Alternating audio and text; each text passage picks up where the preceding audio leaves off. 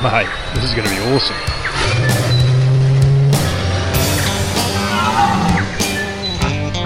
Get this dad to come down this hill. Hit him. Hit him. It's more than just a hobby, it's who we are.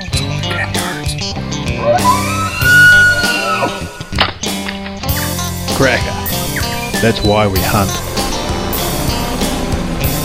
Welcome to the Educated Hunter podcast. This podcast is brought to you by Ultimate OE.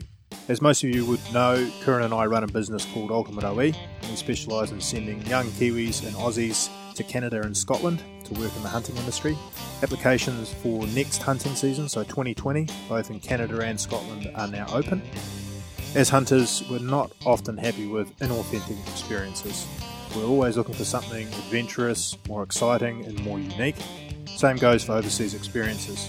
We deliver once in a lifetime opportunities working for the best outfitters in Canada and the best hunting estates in Scotland.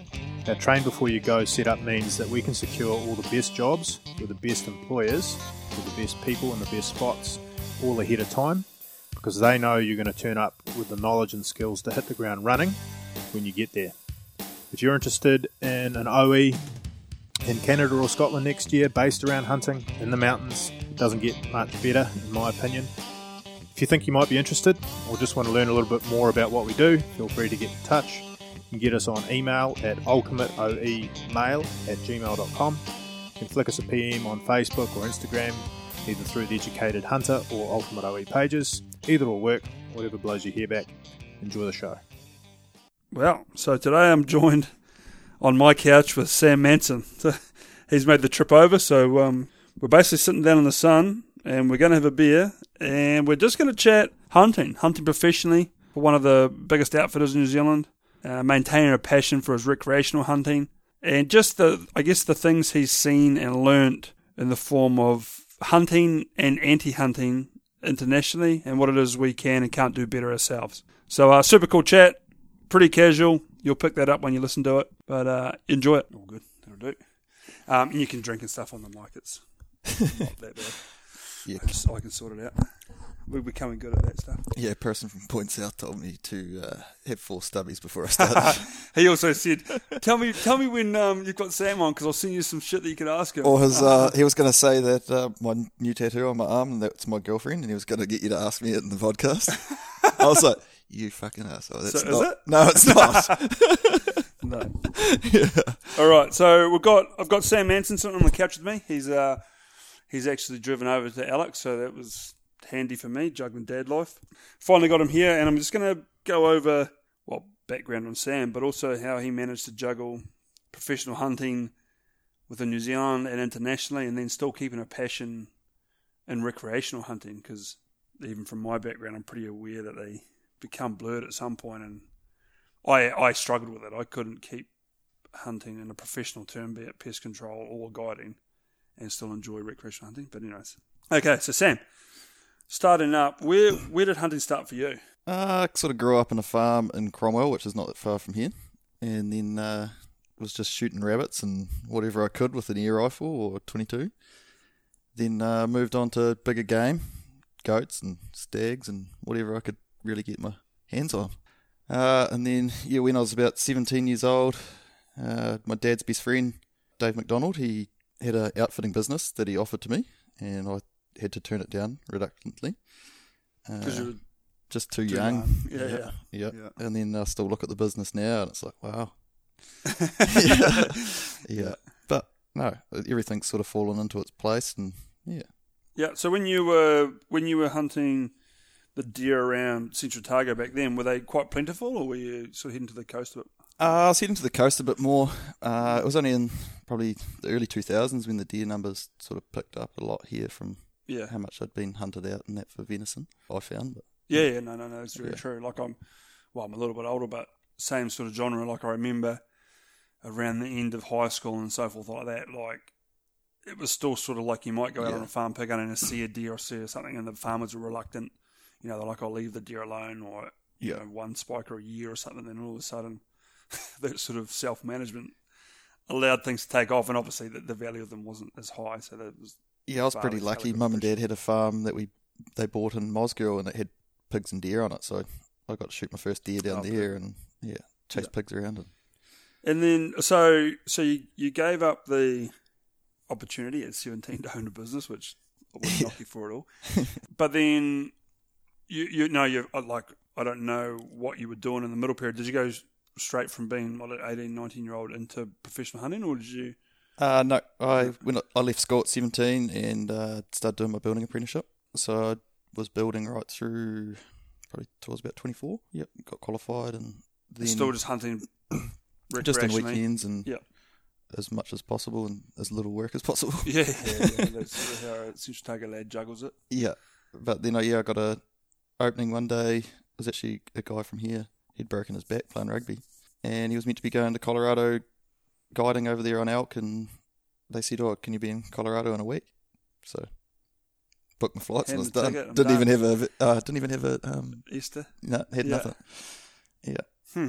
no passport and got And- away. oh, really? So, Yeah, so yeah, you had a busy week that week then. yeah, So, and that was that's obviously like a pretty jump in the deep end to one go international and two guide in an existing business, I guess, as a first timer. yeah. It was definitely very interesting because as New Zealanders, we don't do cow calling for elk or Yeah. you know. We don't cow call it anything. No, and in the uh, first week you get two clients and and uh, here you go. You're in the deep end. Here's two clients. Here's six thousand acres, no fences around it, all migration elk. Just get into it and try and get a bull.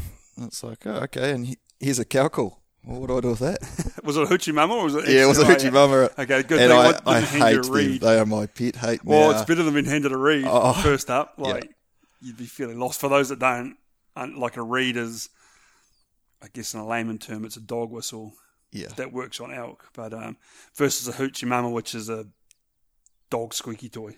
but they get used that much in the national forest there that if you use them when you're on when the, they come out of the um, national forest to your land, they just start running. Eh? Yeah, yeah. They know exactly what's going on. Well, the trouble we had with Yeah. using them was because in, in northern BC was the grizzly bears were coming to them. Ooh, That was yeah. our issue, in the in Yeah. the in the reburn willows and stuff. So it wasn't awesome. No. So um, and it was only elk you were doing. uh, they had mule deer there as well, Yep. and some antelope, but I never really did the antelope. Did the odd mule deer. Prior to that, I'm assuming, other than farm animals, you'd never probably even seen a wild elk. No, Yeah, no, No. fielding trips or anything crazy. no, and then yeah, the property that I was at, uh, yeah, it wasn't. It was big numbers. The heads weren't very big, but like you might get a 300 Boone and Crockett elk, which I don't actually know how that equates to Douglas score or anything, but no, well, yeah, Douglas, Doug, yeah, no, it's a fucking confusing issue there. yeah, and uh, But, But- still, you'd get like six weeks of the year. You could have a thousand head of elk there, huh. and you could shoot your six, you know, your six clients for the week in one night. You just call and there'd be balls Yeah. all around you. It was insane. so were you taking multiple clients at a time? You'd always have two on one. So yeah, yeah, Huh. it was it was probably some of the funnest hunting I've ever Mm. done. Eh? Yeah, Yeah. And then you could go back the next week later, and if there was a bit of snow, because you're at ten thousand feet, uh, if there was a bit of snow, you could have no elk. Yeah, right. So that makes things real interesting. And so, what was it? Six weeks at a time. Uh, it was six weeks at that camp, and I ended up running that camp for the guy for two years. Yeah, Uh, and then we'd move down to a lower camp, only another couple of thousand feet down, yeah. and then we'd sort of hit them again then. Was that as the weather was? Yep. Yeah. They'd just slowly keep migrating down. Yeah. No, that's awesome. And then, so that is that. I guess well, obviously that's where you got your start in the professional hunting stuff, but Yeah. and that led to New Zealand work. Yep, that was the big actually opening for it. And uh, the reason I actually got my job here Sorry about that. uh, was actually because you shared it on Facebook years ago Yeah. that they were looking for a guide, and I didn't even have a CV and just sent through what Yep. I'd done and, and got an interview. Sweet. And then fast forward to now, like you've done a lot, you know, like in terms of especially New Zealand guiding. Um, you know, you work for one of the bigger outfitters. Yeah. How many months a year are you guiding? Uh, we normally start the start of February, and then this year we went through into August. So Huh. Yeah. And what clients are doing seven days? yeah, seven day hunt or six day sort of hunt. Yeah, yeah, seven day rotations. Yep, pick them up Sunday and drop them off Saturday sort of lunchtime. Awesome. And so, have you? I asked this question to Joseph the other day, but like eh, from where you sit, I guess within the trophy hunting in New Zealand, have you noticed a difference with the the Tarmageddon or the the way it was publicly dealt with? Like, Yep, I have. Uh, I think if the government that we have now gets in for another four years, then people need to really start binding together and work together. yeah, Like it could really, really affect everybody, not just guides, just even yeah, us. Like you know, yeah. It's a tough one, eh? Because a typical, Yeah. typical Kiwi attitude is to go, well, it, you know, you guys are making money from it, yeah, you exactly. know, like, yeah. versus poor us, we're just recreational guys, you know. Oh, like I went with a girlfriend the other day up to a valley that lots of people probably been in Mm-hmm. on the east coast, and I didn't even take a gun. And here's a guy in the creek bed, and he goes, "Oh, you're here to try and find the last tahr." I said, "I've already seen forty, and it's the middle of the day." yeah, I said, "There's still tahr here." Yeah. yeah, but you know, No, there is still tahr here. We, do, we do need to be just selective on what we're doing. exactly. Yeah, But uh, it's it's a shame, and it's like you say, like you know, if the, if they get him for another four years, yeah, where it all goes and, and the impact it has on us hunters, unfortunately, is yet to be known. We don't, re- you know, it'd be quite nice to say that what we've seen so far is a good benchmark, but it, yeah. it mightn't be either. I know, but a lot of people, you know, they probably think that the culling of the tahr is a bad thing, but in a way, you're going to get a better trophy quality in the end. In a, in a long run, Yeah, yeah, Like it might take a long Yeah. time. It's going to take years, but and I- and I, you know, the I th- without people are going to have a go at Curran for this, but Yeah. like we have to admit that the first thing that came out of it when when they said we're going to do this cull is we all said, oh yeah, that needed to happen. Mm-hmm. And, but we weren't willing to say it six months prior, you know, like, Oh. which, you know, we've got to be oh, honest exactly. with ourselves and say, you know, look, Yeah. we probably let it go a bit too good, and and we see that even in the, the not only the numbers but in the trophy. Like, Yeah. like I've gone over it a few times, but you know what, my tahr on my wall is probably a couple inches shy of what guys would consider a trophy now, which is a shame. But Yeah. but it's not a shame for me. I don't value it any differently. But Oh, but even my my dad, his first tahr that he shot, or like decent bull he shot, would have been early nineties, late eighties sort of thing. It's only eleven inch bull tahr, and Mhm. and I guided in the same valley for f- three years, and it was the only bull they seen there, yeah, and would that's take cool. ten bulls out of the area. Yeah, yeah, yeah, yeah, yeah, yeah exactly. It's yeah, yeah. insane, So like how go. much it's cra- uh, changed. There you go. Uh, well, actually, just that's just spiked a bloody memory of you, Sam. Tell me about that chamois because there's a picture on I think on social media. You look like a 12 year old with glowing red hair and this massive chamois. Like, what, Yeah. when was this? Uh, so actually, the week before that, I'd been up the Kangaroo and I chopped my first two bull tahr. And my punishment was the next week we were going chamois hunting over in Fox. And uh, Dad said, "Oh, you can only take a two to two with you." No problem. Yep. So we sat there the first night and seen quite a few chamois. And then the next morning, Dad said, "Well, I'm going to go after this big buck. What are you going to do?" I said, "Oh, I'm going to go back to where we were last night." I literally get to where we were last night, and here's a big buck sitting there. I was like, "Wow, is that a buck or a nanny?" And I keep looking at it, looking at it. Oh, it's a buck. So I stalked over and shot it, and Dad comes down, and still to this date, he's only shot a nine and a half inch chamois. Yeah, it's still a good chamois. Which is, yeah, yeah, yeah. yeah. But he's been wanting the 10 inch buck his whole life. And he yells out because I couldn't find it in the little um, snowgrass. So I pick it up and he yells out, How big is it? And I said, Oh, it'll be 10 and a half, 11 inches. And you see him like, Oh, yeah, whatever. Yeah, yeah. Good one, son. And then he meets me in the creek because I didn't have any water with me. And he's like, How big is it? And I said, Honestly, it's 10 and a half, 11 inches. And then went to talk to him again. He's not there. He'd gone. He's back at camp. so I get back to camp and we get it out. And yeah, it's a, it was 11 and a quarter inch buck. Yeah. So it was just a eh? fluke when you're 16 years old. No, I did the I did the same. I was hunting with a friend um, over from England, and um, long story short, we were sort of humming and hawing over and a chamois, and I was convinced it was a nanny, Yeah. so I let him shoot it. Eleven and three quarter inch buck. Wow. Wow. I'm not going to get that again. Jeez. No, I, was- I did a thing. I did a thing this year when I went um, with Stacey Cunningham um, for some chamois, and yeah, there was this nanny that was there, and she looked like she was you know ten to ten and a half inches, and then I put a photo of her side on, and it was sort of 50-50 on what everybody thought she Yeah. was, what it was, and then I said, oh no, it's a female, and you see it front on, but she was an old female, but she had a kid, so Yeah, yeah, yeah, yeah. Pretty simple math. yeah. From from the time you spent overseas, because not only have you done the Colorado stuff, you've done you've done the mountains in BC, and then Yep. and what is it Quebec? Yeah, I was in Quebec. Yep. Yeah. High, high So you've- place. And have you you've hunted South Africa? No. You went no, No, no, I haven't done any of from? Okay, but anyways, from what you've seen, because we, we're pretty naive back here in terms of like the anti-hunting pressure, and uh, Yep. I mean we're starting to find ourselves within the political issues and stuff. But like, there's so much more of overseas. Like, Oh, we're just starting to try We're and in a- catch on. yeah, we're only catching up in that format. But like, what what do you see? What have you seen that hunters internationally do well? I guess to just to, to push back a little bit on, on all this anti-hunting stuff. Like, have you noticed Um, stuff that we because we we don't do so much here. Yeah, I'm not really sure. I like really like the way even the Europeans do it. They, the older the animal, the cooler the trophy is. The they could have no horns or anything, and or antlers, and they Mhm. love it. Mhm. And then the Americans are very, oh, and Canadians are very very good on aging animals, like you know the stone sheep and. Mountain goats and whatever. But yeah, they've got more. I think it's more of a respect sort of thing Mhm. the way that they deal with their animals.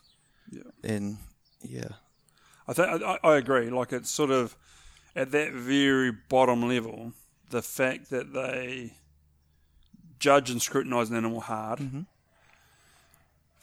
select an animal from the group of animals that is least uh, impactful, yeah, and then they are fully resourceful with what they harvest. Yep. And that those very minimum, I guess, ethos. I guess if it's, I know it's bad language, but that yeah, as a minimum ethos, like that removes a lot of the the easy arguments against hunting. You know, Yeah. in terms of we just shoot whatever we want. We shot Bambi. We don't care about them. We don't like to go down that route. But then, what what I guess because it's in part through legality over there, it's also become a way of life.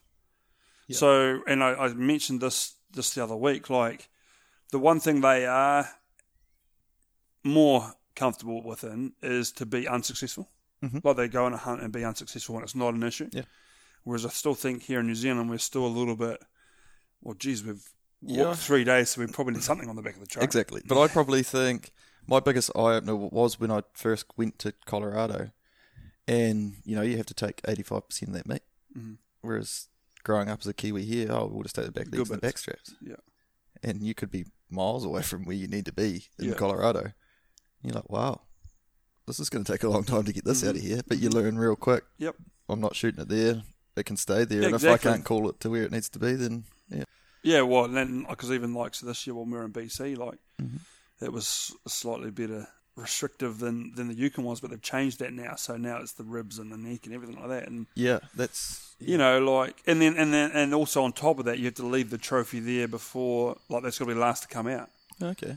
You know, and even that in itself becomes because you know it's quite easy to sort of take the head out and then maybe the back steaks and then Yeah, I always, claim I always thought it was a standard joke when I Yeah. first started in Colorado that you had to leave the sex on the animal. So you have Yeah. to leave like a nut on one leg and a nut on the other, or just Yeah, yeah. whatever. Like it's got a head, yeah, yeah, but if you don't have that on it, they're gonna they're with gonna find you. yeah, You Yeah. could have shot a cow as well for better meat. Mhm. Wow. Yeah, and the other the other big I guess legality that becomes no nonsense is is the tagging itself. Yep. And you know, if you get caught with an animal without a tag on it, then you're breaking the law. And that that very the very reason for that is to ensure that the one elk you're allowed to harvest this year Mhm. is tagged and used. Yep. You don't you don't sneak it back home and go out again. And I think the the very basis of that, like they become very respectful hunters. And I watched um, the latest series of MeatEater. Um, whatever, nothing to do with brands or anything. And Yeah. one of the things that stood out to me was they were elk hunting in the states. I feel like Wyoming, but I could be wrong. Oh, in Washington actually. Yep, he was. And um, Yeah.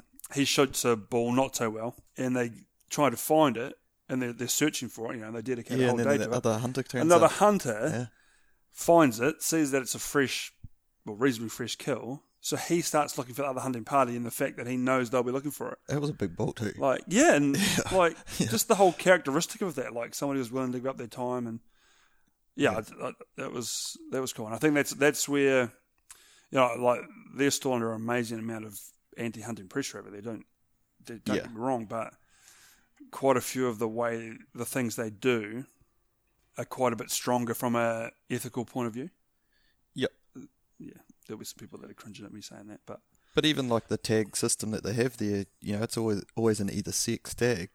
Mm-hmm. And when you're guiding and you get a client that shoots the wrong animal, it can end things quite quickly. yep, yeah, but I was lucky. Yeah, it wasn't even me guiding, but yeah, I had a client. I stopped the ball on the road for them, bugling, and yeah, he shot the cow in front. Mm. They were high fiving. They thought they'd just shot this big six by six, Yeah. and then I'm like, "Why are you high fiving? You just shot the even cow in front of him." and then they turned around and there's a cow dead on the road. yuck. Uh, well, we've had like a back when me and my mate were first in Canada as youngsters, like ten years ago now. My mate was hunting a moose, and we we I was only a wrangler at this point, so we'd been out the day before with a guide Yeah. and seen this moose with a client, and we were going to try and harvest it then, and it didn't come together, and we got another moose, and so that was fine.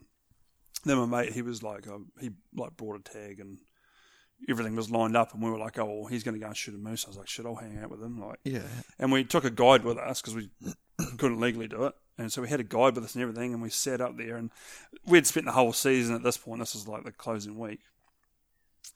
And the guide, we found this, found this moose again, and he was like, "Yep, he's legal." And we were, yeah, for the skill set we had at the time, we were confident it was legal. And uh, we sort of went after it like a, two young Kiwi lads, and we, we got it on the ground anyway. Um, but it was an illegal moose, eh? And uh, yeah, just got picked up from the float plane, never to be seen again. Just Yep. got ground up.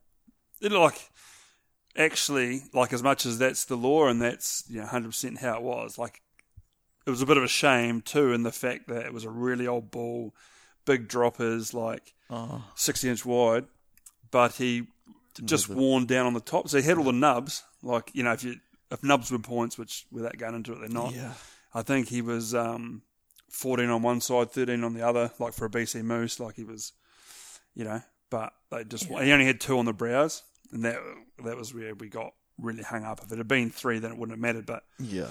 because we were going for 10 points on one side and they just, they were a bit rubbed down on top, yeah, taken off us.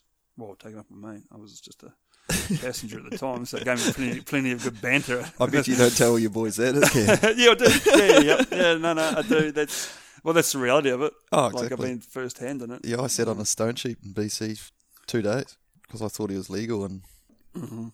and I wa- then I thought about it. I was like, I just wasted two days on it. Yeah. End up getting back to camp on day sixteen, but we got us got a legal ram.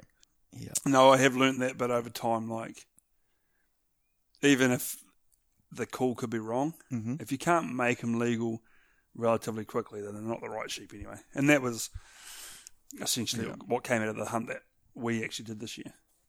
yeah, He wasn't legal enough to be legal. yeah. It's just frustrating, eh? Yeah, but so so with all your guiding here in New Zealand, like you must meet a big array of clients, right? Yep.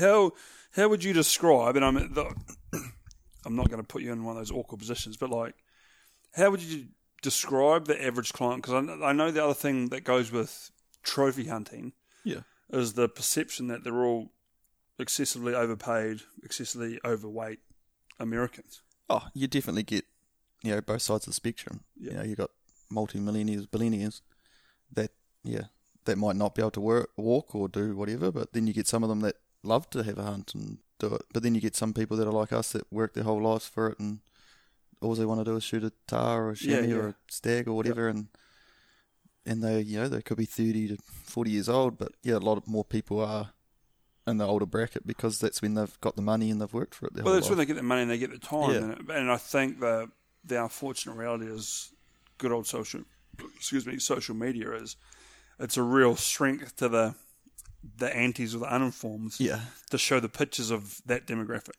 They Yeah. don't show many of the lean thirty year olds that have, like say, saved for five years or Yeah. trained physically for two years to do this sort of thing. Like they don't show those pictures. Oh, exactly. But you know, some of them, you know, some people may not deserve their trophy, but that's just the way it is. It's, Yeah, it's a I- it's a business in the end of the day. It, it is a business at the end of the day, but I I actually probably advocate that they they basically do deserve it. Like they're still doing something very very good for the hunting. yeah, they're still everything, doing it. They still like I mean I know there's listeners either side going high ferns, free range, all that kind of shit, but Yeah, oh, yeah, at the end of the day, like the clients still come out, and, and for them, it is still a hunt of a lifetime. Like, who am I? Like, I've had clients up into their 70s, you know, and like they've had hips done or cancers Mm-hmm. removed and all this sort of stuff, and they're they're just not physically able to do so much. Yep. And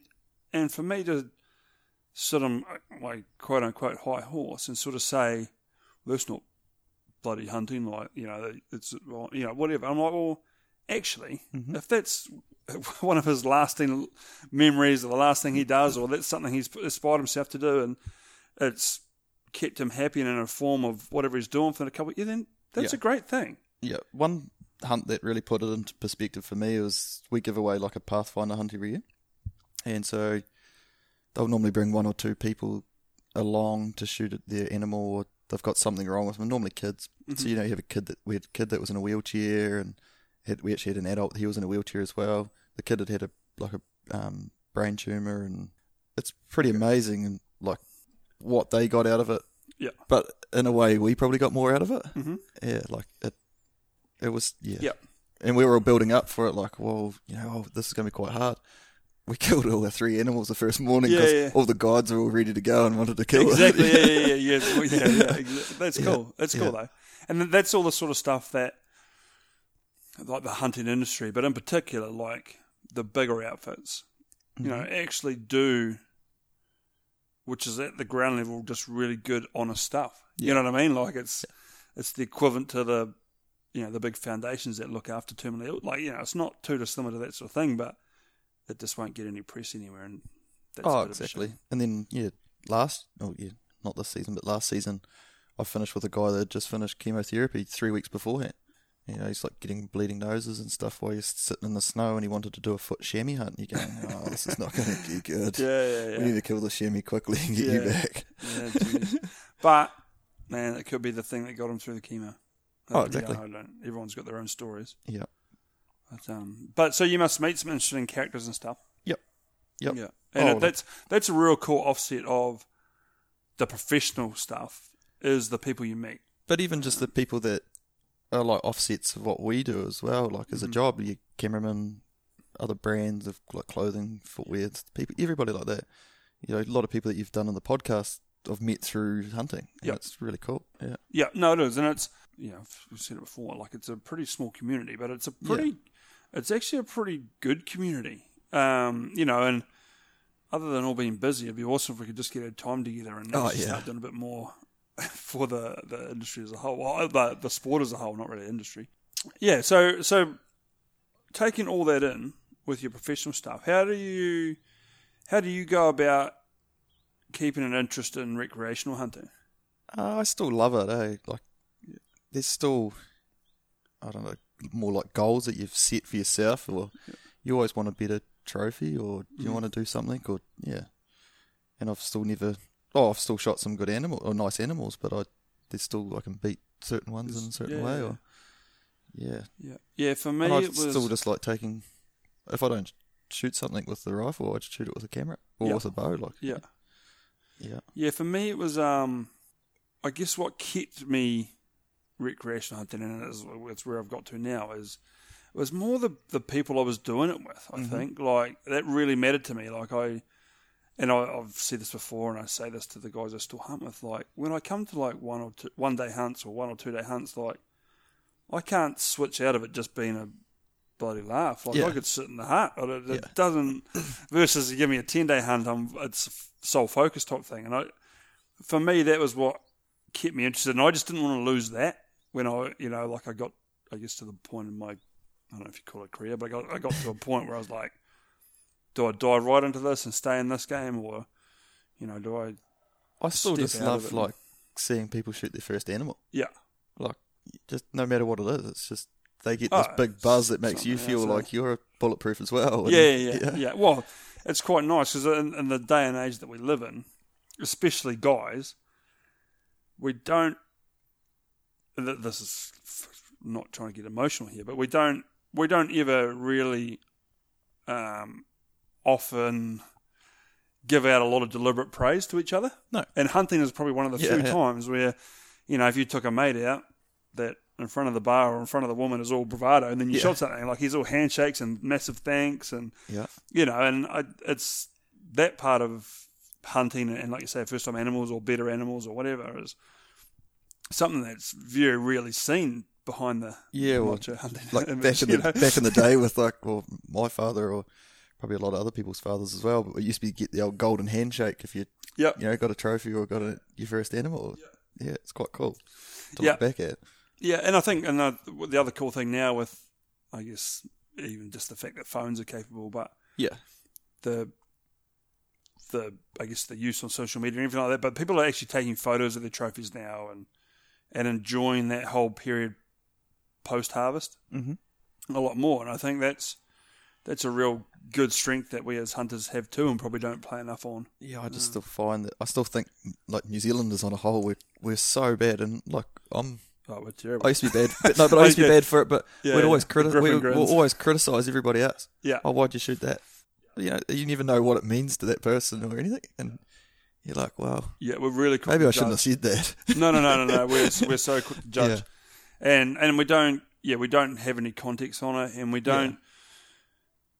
You know, like we sort of judge what everyone else should do based on what it is we know and the way we do it, Yep. and there is so much variation in the in the species, let alone the, the country that's hunted, the Mm-hmm. Access people have, like Even the way they've been taught. yeah, where their where their yeah. I guess history sits with hunting. Like there's so much variation. Yep. Um, and we are yeah we are definitely a little bit like that, but but that's right. So based on all of that stuff, what's um what have you got lined out for your dream hunt? a moose in Fiordland. right. so, he said too many beers. Ke- Ken Tustin would love that, wouldn't he? Yeah. No, I. In all honesty, my dream hunt, I want, would love a 15 inch bull tone. Yeah. Yeah. I've done yeah BC and everywhere, or yeah, or a really really nice elk from Colorado or Yeah. Utah maybe. Yep. And is that like so? You sort of because I guess everybody that listens will know mine's a stone shoot, and that's because it's got some sort of emotional attachment based on my history. Would that be Yeah. similar with the elk and so forth? Yeah, yeah, hundred percent. Yeah. Yeah, and the tahr, you know, it's you've got to get a lot of things that meet up. There, you've got to have age and horn growth, but you that it could be A fair bit of off luck when- because yeah, he's exactly. he's obviously been smart enough to get to that point. Yep. Yeah. Yep. Yeah. No, it is, that's that's a cool thing. And so you'll keep working internationally as well. Uh no, I'm gonna try not to. Yeah. Yeah. I wasn't meant to go overseas this year, but yeah, we'll see. Yeah, well, it's a hard one. Like, and that, Yeah. whatever, without getting all the way back, like I sort of said, I got to a point where I had to make some decisions, and it was like it's one hell of a lifestyle, but then Mhm. it's kind of a lifestyle not living, if that makes sense. Like, yeah, it's amazing. Like I always it's so lived, transient. lived in my hometown and then went overseas for you know only three months or four months, Yeah. and then come home. I was like, this doesn't even seem like home. yeah, yeah, And then Yeah. it was amazing. Just one trip changed my whole point of view of everything. Yeah, yeah. I think, it's and that's what it can do. Yeah, Yeah, yeah. yeah. I think unfortunately we all get older, and then so then so with that, you what you guide and do some building back to back to where their apprenticeship's at. Uh yeah, we'll see what happens. Yeah, yeah, yeah, yeah. See Uh, where it goes. Yeah, there's some good money in building in there at the moment, but Yeah, I'd like to go and explore New Zealand just myself, probably. Yeah, that'd be cool. Yeah, yeah, because like we all think that we explore New Zealand as hunters, but we don't really look everywhere and, No, and have a good no. look around it. New Zealand's No, a way bigger As soon place as we than we find a honey hole, we Yeah, yeah, honey just get going there every year. and- yeah. yeah, yeah, Oh, yeah. it's just nice to see new country and yeah, different places. yeah, yeah. No, no, that, that's for sure. So one of the things I wanted to talk to you about, and I guess I know there's probably some legalities and stuff around that, but like I know you've guided um, with a wee bit of regularity, like the Mountain Ops guys. Yep. and that's quite a big brand in itself. Are those guys, or are they good to work with? Oh, they're You awesome. know, like- awesome people. Yeah, Awesome people. So much fun. Yeah, Yeah. and because it's that's sort of, from my understanding, the mountain ops is, I guess, sort of like hydration, uh, but then they're right through to like protein powders and sort of Yeah. So the way the best way to put it is, it's like uh, a gym supplement except for hunting or running or whatever you want to use it for. Mm-hmm, mm-hmm. It's And so, do you cool. use it? Yep. Yeah. yeah, I love it. Yeah, you see, you do. If I actually if I'm using it while I'm guiding or hunting myself, I won't drink coffee because it's got its own caffeine in it, Yeah. and it's actually different. Whereas coffee closes your blood vessels and speeds your heart rate, where it just opens your blood vessels. Right. Yeah. So, they can so work each other. longer for longer for harder, Yep. harder for longer. Yeah. Huh. Then you still have a beer at the end of the day.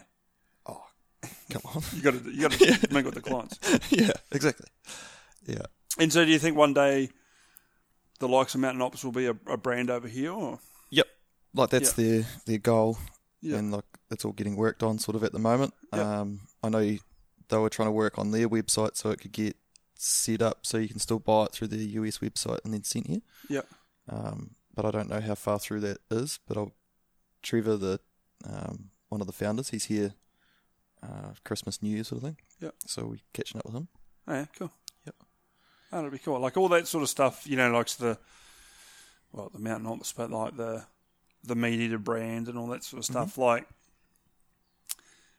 in part, the way I sort of see that is, you know, obviously there's still the patriotic Kiwi. They like to support the Kiwi stuff, but those Yeah. big brands, um, they've almost they're almost becoming like like they are the big players within the industry over there, and like mm-hmm. they're they're kind of leading the way and pushing back against the anti and the uninformed and stuff. And like, I do see strength in Kiwis at least understanding those brands and understanding what they mm-hmm. do and why they do stuff. Like, I think it's actually a Well, it's amazing, you know, like the the Mountain Ops brand itself. They've only been really running for like four years, five Yeah. years. yeah, It's yeah. amazing what how they've the traction they can yeah But then, then they- they are putting money towards you know all sorts of foundations and stuff Yeah. for hunting. Yeah. Which probably a lot of New Zealand brands and things probably could do themselves. Yeah. Or outfitters or whoever. yeah yeah yeah. Or even us. Yeah.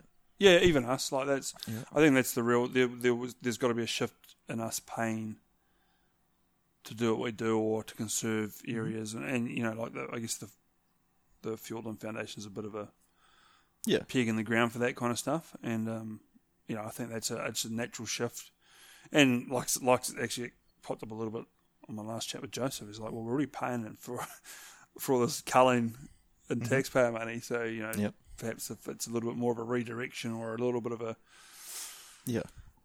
I guess a concise direction of where the money goes, and that would matter. On on that sort of stuff, then. So as a, I guess a guy that's got a foot in both camps between professional and recreational, uh, do you believe like the the the big organisations in New Zealand are, are doing enough, or do, what do you you know? Do you have any ideas on what they should be doing differently, or? and this is just your point of view, not a Yeah, like yeah. yeah, my personal opinion is I think everybody could do a lot more. Um, but yeah, some of the big operations and things like that, surely they can do more. Yeah. Like, in a way, some of the organisations that are out there, they won't stand behind people and they won't even help out. Like, I'm just thinking of one that comes to mind last year when there was a walking trail to get up to Dock that was going through a farmer's land and he decided he was going to close it. And there was all sorts of organisations that wouldn't stand behind and help Yeah. and that's what they're all about is hunting public land or where were they to help and Yeah. they've sort of just got no legislation to help you but yeah. whereas everybody needs to jump together like they did with the tahr and Yeah, try that that was a massive. Mm. Uh, just you know, like the way people jumped on board. Mhm. Uh, it definitely showed that we have the ability to unite. yeah And uh, this is not a. I'm not. It's not a personal thing against any of the guys in any of these foundations because they all do it Oh, no. voluntary. They all you know, like it's all. But I think there needs to be. There needs to be. There needs to be a whole lot of time and energy spent on. Um, this is only my opinion. On just having New Zealanders understand them. Like we, we, we still haven't got to that point. Like you know, like a couple of the bigger foundations, like Tahr Foundation is obviously new because it was mm-hmm. sort of more or less in response, but the others have been there for a while, and the the typical Kiwi hunter. And I don't mean those that sit in your skill set. You know, like and any of the guys that sit at very passionate and high end. Like, but the our hunt. If we looked at hunters across the board, I would think, and this, these are not educated figures; these are just current. I would think sixty to seventy percent of them are very casual hunters, likely farm based, um, and arguably probably don't give too many shits about a lot of the other big picture stuff as long as they can still hunt deer or pigs at the back of their where they live. But they are a big portion of our hunt population, so they all need to actually understand what it is these foundations are, are there for and what they're trying to do, and and have them as like basically understanding and willing to support Yeah. at the whim of a hat. Because if something big happens tomorrow, and we try and re-rally the troops, I just don't know if the support's going to be there, No. and, half- we're half- already the minority. probably half the people wouldn't know what could happen in the next five to ten E, exactly. years. Yeah, yeah, exactly. I think that's You know? where, and like you know, hopefully we start sharing some stuff Mm. on this podcast with guys that have seen internationally. Like you know, you start uh, anybody that's travelled overseas, like the three hundred odd that have done the ultimate OE now.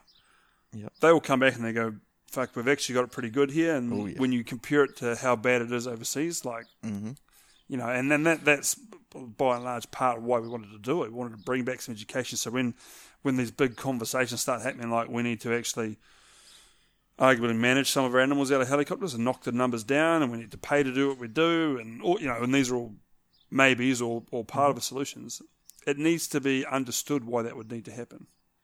Whereas I don't think we've got that yet in No. New Zealand. No, you know, we're, we're still because our, our we're circle of friends behind, have probably yeah. Mm-hmm. all been overseas or at least have a friend that does. So the conversation doesn't seem so daunting.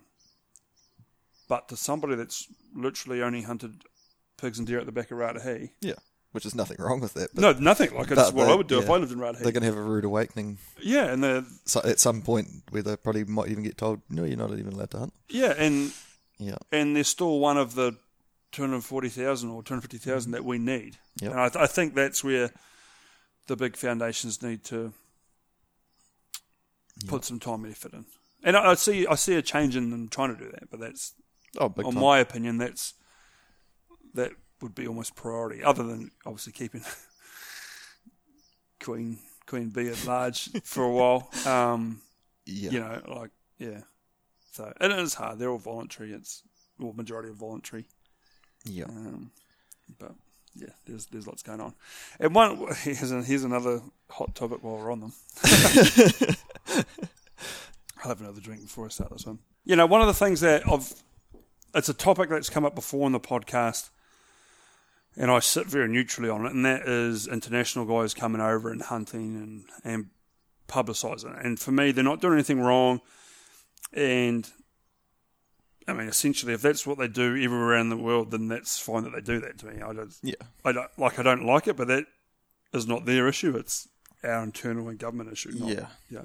But one thing that you know, in a discussion with a few different outfitters, and I don't know if you've experienced it firsthand or not, but like having celebrities or I guess known hunters come out and, and hunt with you and essentially learn the tips and tricks and, and even some areas Mhm. and then come back on their own and you know film more on, on their own and stuff like how does that sit with you Uh, yeah, it's not that great. I've had it definitely had it happen to me. yeah uh, more than one occasion, and you'll be actually amazed how many people I've had two this week.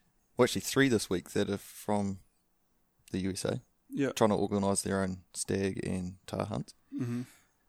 And yeah, it doesn't sit that well when they come hunt with you, and then you show them Yeah. areas and all Yeah. sorts of places, and you tell them what can be there at certain times of year. And, yeah yeah well because and then you find so out much on, of it's just banter at on the their time like Instagram and stuff, and you're like, wow, mm. okay, so they came back and shot that. Oh. Yeah, especially at a professional level, like Yeah. like when they're monetizing their film or But it could be somewhere where I go recreation for recreational. myself. Like yeah, I, yeah, yeah, yeah. And Well, you're like, typically, oh. yeah, it probably is, you know, because yep, um, and th- that sort of thing grinds my gears a little bit because it's really just a one. It's I think it's a professionalism thing, but it's also like a unwritten gentleman's agreement. I, I the way I see it, Yeah. like you know, oh exactly. But but it's uh, like again, they're not doing anything illegal, but it's I think Yeah. it's a real shame it's something that they are working through at the moment as well Mhm. with the Guides Association. Yep. Um, and I know they are trying to work on a time period where things will change. Um, so they people can still do it, but there will be a fee or a way around it. It could Mhm. end up being like over in BC where you have to be with a guide. Yep. Which in a way is going to open up more money for other outfitters, or it might open up jobs for other people. There is already a lot yeah, of I'm unsure. I'm unsure about that. Like. Oh, it's going to be so hard for them to do. yeah, the the policing of it and, and where the money sits with it and all that sort of stuff. But I, and, and this is probably why I sit on the fence so heavily with Yeah. the whole idea is, if if it wasn't going to cost me so much to fly to the states or you know like, and then arguably, if BC's law would change, like I mm-hmm. would love to go and do those hunts.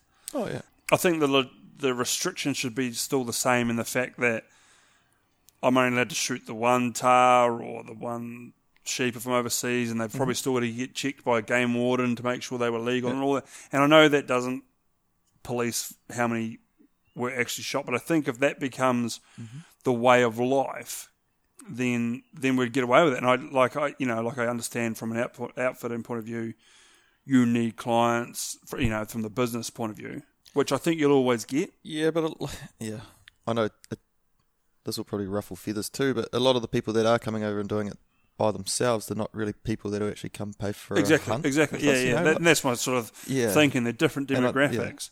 it can be taken however it wants to be taken. Yeah, but, you yeah, know, yeah, yeah, Yeah. No, no, no. I, I agree. And then I sort of think, well, if where they were doing these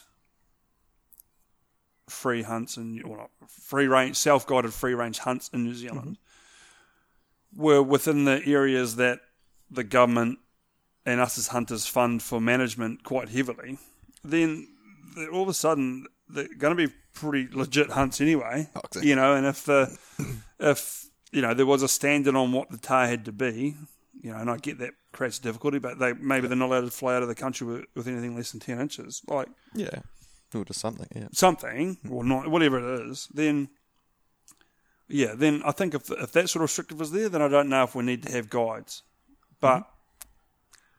Is it a safety thing? Because then, if we go down the route of yeah, you know, personal safety on the hill, then I would advocate, you know, Yeah. or, or some sort of learning. You know, Mountain Safety Council do a great job. You know, is there something formal that these hunters need to have in terms of certification to go and do this hunt? That you know, because Mount Safety Council was non for profit, so if the money was going through there and that was going simply to the rescue chopper or something, I don't know. Um, yeah. there's there's all kinds of things one. like I, yeah yeah but it's but yeah but it's it's a bit sucky and then the uh, going back to the original direction with that is like the shameful thing will be is if you know people that have knowledge get that hesitant to share it in the fear that Mhm. people are coming back then that actually takes away the experience from the 99% that don't Exactly. Yeah. do that kind of Oh, there's Bullshit. yeah, there's, there's still some people that I'd help out, but yeah, Uh, I'd help a Kiwi out or whoever that wanted to learn, but Mhm. yeah, when they come from a different country and yeah, yeah, what do you, we even get and them, you know they've got a massive like social following or yeah yeah we get them from Yeah. the podcast so yeah, just I guess international followers on our podcast are always asking us about hunting over here, yeah, and uh, we just we just direct them to our outfitters. There's lots of of our ex Ultimate OE guys that are now in the outfitting world, so we just direct them that way. Oh, exactly. Um, and then from there they go where they go. You know, from a from a pure business point of view, like you do want to we're probably be polite back to Yeah. asking questions. we're just very New Zealand narrow-eyed. yeah, yeah, You know, yeah, like yeah, we yeah. we still haven't seen the big picture, but yeah, Yeah. like there's a stat that uh, how many hunting permits were given to foreign people last year in New Zealand. Have a guess. couldn't even tell you. Have a quick guess. Seventeen thousand. Fuck. okay, that's a lot, hey. Yep. And so, what? Given permits, you mean like open permits or like actually just tahr permits. ballots, raw ballots? Yeah, like all that, like all the permits that they've put yeah, in for. you're right. Yep. Shit. Yep. So it's quite massive. Mm. Yep. But and- then, like I say, the one one thing that I guess social has allowed for in the last five years, but I know it's been around longer than that. But Mhm.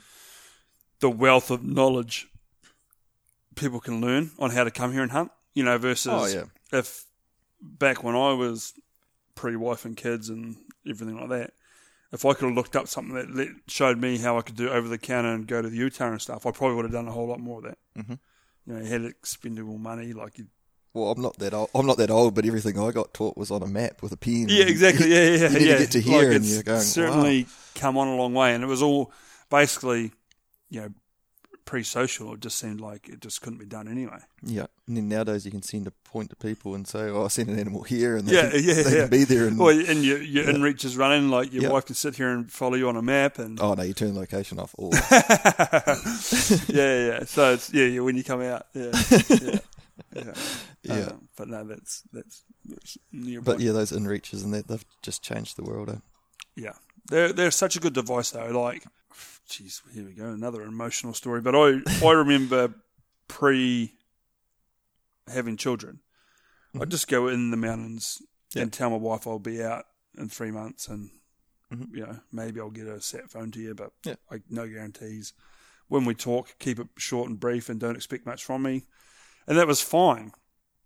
And then this time we go in the mountains, and you know there's a lot of beer activity, and like it was a different feeling for me. Like I just like Yeah, oh, and it, it also created more issue though because because we could communicate, we did communicate. exactly. Even though I kept it real minimal, she knew it wasn't a chat conversation, but it still meant you know still something else to think about. Like whereas I used to just go in the mountains and not think about it. Yeah. But um, but they they are such a good tool. Oh, they are. Um, Yeah, the we I carry them. I have it with me all the time, pretty much. yeah. It's amazing. There'll be a um, mutual friend of ours that'll have a big inReach bill this year. I'd say now that he's in love. Oh, I'm not even going to go into that. He'll kill me in another yeah, you know so. who we're talking about. I know you're listening. Yeah, it's all right, good Sam. So, um, what the whole off-season stuff for you? Like, would you like to be doing something within the within the hunting industry, or That's what's sort of on the cards at the moment. I'm Yeah. trying to work in with the company I work for and do shows and whatever Yeah. I can. yeah, the show? Just anything, yeah. And as being a, carpenter or whatever, I can do Do things around the lodges and yeah, Yeah. yeah. And then I can fill in my spare time with my own hunting. Yeah, exactly. it's just you just don't get to do it at the peak times, do you? That's- Oh, that's the thing. Everybody thinks it's a dream job, but yeah, you, yeah, you look at Instagram and people shooting stags and things, tash, I mean, you're like, Yeah. oh, I'd really like to be doing Yeah. that myself. But then and on on that Instagram stuff, you've got as NZ Hunt Guide, like you've got a pretty wicked Instagram. Yeah, I was just lucky with my job itself, and then the people that I had, like those Mountain Ops people and Dallas Haymeyer, and just your cameraman like Cam and Mhm. Joe, everybody. And you just get good photos, and they share a few photos or whatever. You know, Yeah. it just goes in roundabouts, and they bump you up. Yeah. But the way I see it, it's it's like a CV, or Mm-hmm.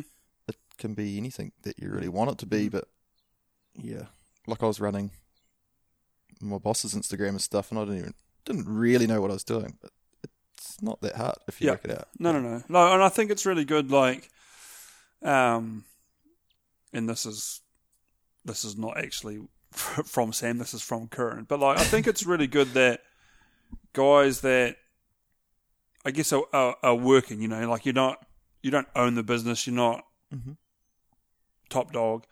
No, no disrespect. Like, but I, no, no. So I Oh, I think know, it's yeah. I think it's good that you build your own brand within that because you don't know what's coming up in the future. Oh, exactly. And then like within that brand, if you know when if or when you start going to the shows and stuff, like people are going to know you and, and call you out, which helps Could be for with good your reasons or employer. bad reasons, Yeah, yeah, but it helps with your employer. You know what I mean? Like Yeah. it's just a. I think I think it, it does win for everybody in that form. Like social media, despite oh. the fact that I Exactly. And I then do despise it quite often. Yeah, Like you can't beat it for for a brand or advertising. exactly. And then Yeah. you know we've got some like New Zealand brands and things that are giving us sponsorship in that, and it's just sort of a way to help them as well, like to Yep. say thanks and yeah, Well, it's nice to get a perk too. yeah. No, we've had some pretty cool people that have done some awesome stuff. Like yeah, I'll give a plug. Yeah. Uh, yeah, yeah, Crispi NZ. They've uh, they gave us all boots this year, and Yep. they've been really accommodating I to caught everybody. up with Um, this is going to be bad. I've got his business card on my fridge just over there. Sorry if you're listening, but I'm actually going to do a podcast with him. Yep. No, he yeah, he's Um, awesome, mate. He's done. Just because, and the reason for that, and I'll, I'll talk about that now because I don't know, it fits with a bit of stuff. Because I'd imagine you use quality gear, and this is not a. I I guess it's still a Crispi plug, but it's not a Crispi plug. I think there's a real shift to to Kiwis spending more money, and like boots has always been a killer for me. Like we spend seven hundred dollars, Yep. and some are good and some are shit. And I I followed. Mm-hmm. I'm not going to say the brand, but I followed suit with what was supposed to be at the time New Zealand's number one boot. And for me, with my feet and what I do, that was the shittest pair of boots I'd ever bought. Yeah, I had a real shocker. I had, Like three months. well, I paid a thousand dollars for these boots. Yeah. for a high boot, and I blew them out in three months. And then they told me that I they were under warranty, but then they told me that I didn't know how to do my right shoelace up properly. Yeah, right. Well, So that I went got down like a told. cup of cold sick. I got So, I got told that it was my fault. You know, um, like the rands had split and come unglued, and the leather Mm-hmm. had split. And I was like, in three months, like how, how bad can you treat something? You know, like and yes, I wore it every day for three months, but Yeah. and I and so that's why I want to have this conversation with these guys about the difference quality is and and, and you know yeah, but I think I think that goes across a lot of things now. I don't I don't know what optics you use, but I I use Swarovski. yep. Um, you know, and that's only one brand. There's other as good comparative brands for sure. I probably wouldn't have them unless I was sponsored by them, but they are. Yeah, it- they're insane. But yeah, and I still remember my dad when I was a kid. Um, you're not buying a rifle until you buy a decent pair of binoculars because there's no point you going out just with a rifle. Yeah, yeah, yeah. yeah. no, that's exactly right. And Yeah. like I, yeah, like I've got good gear, but I when I look at the one pair and yet they certainly hurt when you purchase them. Like there's no Oh yeah, There's no ignoring that. But I also know I had three pairs of mid-range binoculars before that that equated to the same price. exactly. like you know, Yeah, I went through about four drabs. pairs of yeah, uh, Leupolds and yeah, and and like I I thought, you know, like so with the guys that come on my training courses and stuff, like I always sort of say, like. Just go with the best you can afford. Like it's not a it's not a dick measuring competition. No, it's you not. Don't, don't you know? But if you can get there, you know you just can't beat quality. Like we just need to sort out Swarovski's rangefinder and their binoculars. They only Yeah. range to 33 yards. on Yeah, yeah, yeah. It's yeah. not that ideal I, for bow Exactly. Yeah, I've got that same issue. Yeah, You're like, how far is it? Uh, about 20. yeah. Well, it's not thirty-three. Yeah, it's not 33, so I'm just going to say it's 20. yeah, yeah, yeah. Just yeah. use your 20 pin. yeah, yeah. Yeah, no, exactly. Yeah, that is that is a small issue, Yeah, but but not good for anything else. But yeah. Yeah, but um, but is there anything else you want to chat about, Sam? No, not really. Covered it all. I think we're pretty good. What have you got coming up? Uh, I'm heading over the west coast in two weeks after a half marathon, and then yeah, I'm not too sure yet. Yep. I want to try and get a big bull tail for bow and spend some more time over the coast. Like like this, like a spring hunt, or is this just a Yep. endeavour Spring going hunt. forward? Yeah. Oh, I've, yeah, I've already got a good bull tail and bow, but hmm I only worked out that I probably should have entered it about six years ago. Yeah. Right. Yeah. Yeah. So no, and I know that there's quite a few other people getting into it. Yeah. Sam Bofel and Yeah. his partner in there, they're all getting bows or Yeah. getting into it again. So Yeah. yeah, you all get along with each other and go on hunts. Yep. No, that's cool. There is a, there is a definitely the the bow.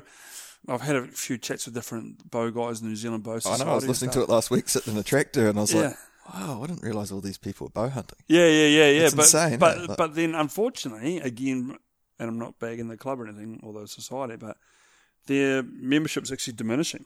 Really? Yeah, despite the Yeah, I reckon there's a massive influx. growth in Yeah, but we're yeah. not in the we're not in the clubs or the Yeah, well, we're, we're probably our own worst enemies here yeah as well. exactly exactly hundred percent like Yeah, you know yeah. because I certainly know that I could do with some tuition.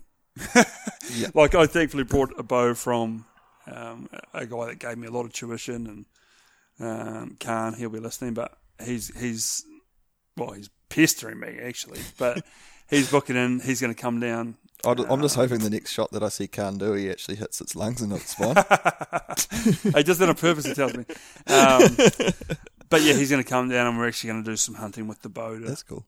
Yeah, yeah, yeah. Because it's sort of, I think it is definitely one that if you can get constant tuition. Which, when you think about it, when I started with a rifle, my dad gave me constant tuition for years. So why would it, why would it not be any different? Yep. Um, so, oh, well, that's cool, man. Well, it's been a good chat. I'll um, No, thank you very much for having me. no, no, no, that's all good. And I'll um, on the show notes, like we always do, I'll put in the Cool. ways to follow you. Thank you very much. Um, I know you Instagram, but do you do Facebook as well? Yep. What's- Yeah, a little bit. Yep. Yeah. Uh, it's just Sam Manson on that. Yeah, yeah, yeah. But um, yeah, certainly the NZ Hunt Guide. Um, have some people follow that and jump on. Yep. And uh, yeah, no, it's been good. Appreciate it. Awesome. Thanks very much. G'day. Thanks for listening to the Educated Hunter podcast. There are a number of ways you can connect with myself, Matthew Gibson, or my partner in crime, Curran Island, at The Educated Hunter. And the hub for all of this is our website, theeducatedhunter.com. Our Instagram page is at The Educated Hunter. Our website also has a spot where you can sign up for our newsletter that comes once every two weeks and is full of relevant information about hunting in New Zealand and around the world. And lastly, you can search out any of the episodes that we've done in the past and find the show notes on that episode. Other than that, thanks very much for listening, and I hope you're having a good day wherever you are and your next hunting adventure is not too far away.